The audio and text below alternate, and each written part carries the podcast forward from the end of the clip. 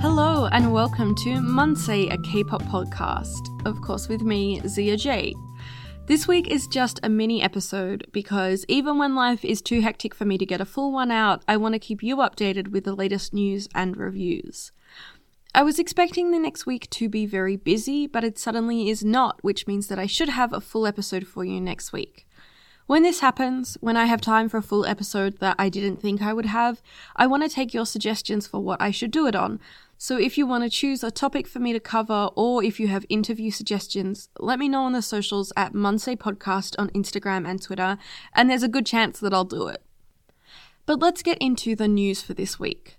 Cube Entertainment announced the debut details of their new girl group. The group is called Lightsum and will debut on June 10th with their track Vanilla. There will be eight members, including Han Cho-won, who competed on Produce 48. There's been some really strong debuts recently, and definitely more to come, so hopefully Lightsum will be among them. Everglow had their comeback this week, and I'll review that in a minute, but it comes after seven months of little activity. With it, they announced the role of leader will be changing from EU to Sihyeon. While there has been no official reason for the change, the members seem comfortable with it, reassuring fans they will continue to work hard. This isn't the first time that a group has changed leaders without anyone leaving. CLC and T-ara both did it, and I think it often comes down to the fact that leaders are often chosen just because they're the oldest. And when the company or the group realizes that someone else is more suited to that role, they change it around. Generally, fans have been happy with the change, although some have said it would have been better to have an official statement from Yuehua Entertainment. In some extremely exciting news, Monsta X has announced new North American tour dates. The dates are for rescheduled performances after the pandemic put an end to their last tour, and will take place across January and February 2022 in 13 cities. Monsta X is, I believe, the first K pop group to announce international tour dates in the wake of the pandemic.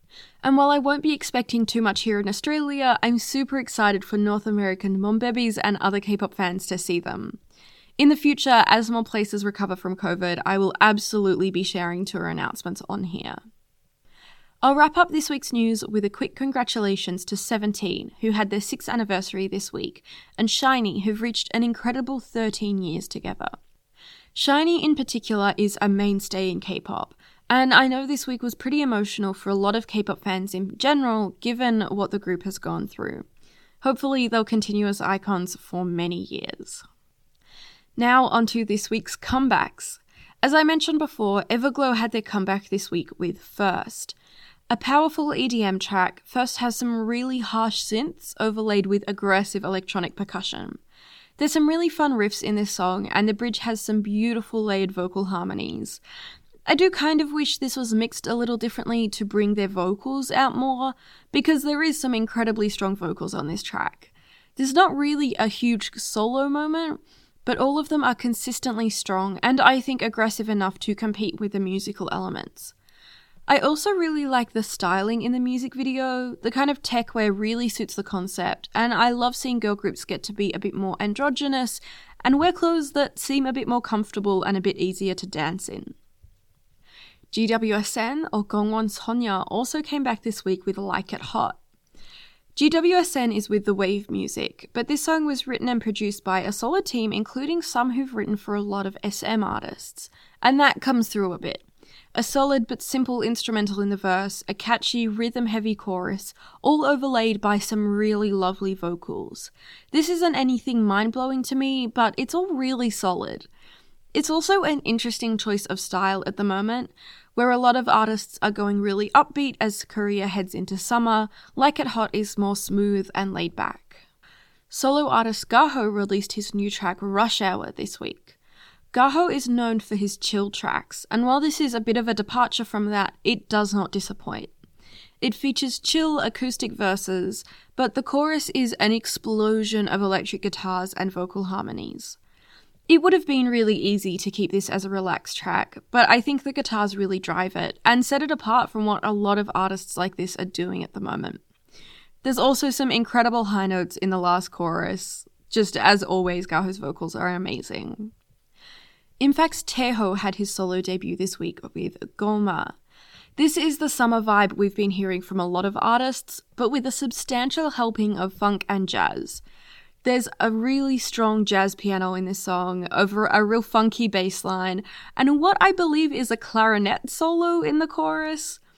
The music video is of the version that features vocals from indie artist Choi Ye-gun, and their vocals sit so well together. It ends on this really fun scat vocal section. I was bobbing my head through this entire song. So I definitely recommend it in general, but specifically if you like the jazzy, funky side of things, absolutely check this out. 17's Mingyu and Wonwoo released Bittersweet this week, featuring solo artist Lee Hi. Mingyu and Wonwoo are both rappers, but this track is a gentle R&B vibe with a mix of live guitar and drums and some fun synth and percussion sounds. Lee Hi's soft, high vocals really set off Mingyu and Wonwoo's lower style of singing, and I was pleased that she features really strongly in this song. The late night vibes are strong with this one, and they all do that really well. There's some big comebacks happening next week, including Monsta X and Mamamoo, which I'll be reviewing, along with the new singles from the Kingdom participants.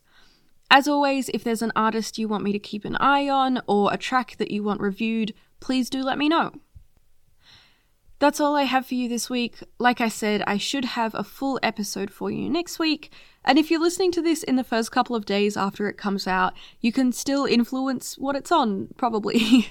Head over to the socials at Munsei Podcast on Instagram and Twitter for that. As always, sharing the show is the biggest way that you can support it right now, either on the socials or by telling people about it. So, thank you so much to everyone who already does that. As always, you can find my sources in the show notes, and the card is there for any links as well. This podcast is produced on the lands of the Wurundjeri people of the Kulin Nation. I pay respects to elders past and present. Sovereignty over this land was never ceded. It was stolen, but it always was and always will be Aboriginal land. Thank you for tuning in. I've been your host, Zia J, and I'll catch you next week for the next episode of Munsei, a K pop podcast.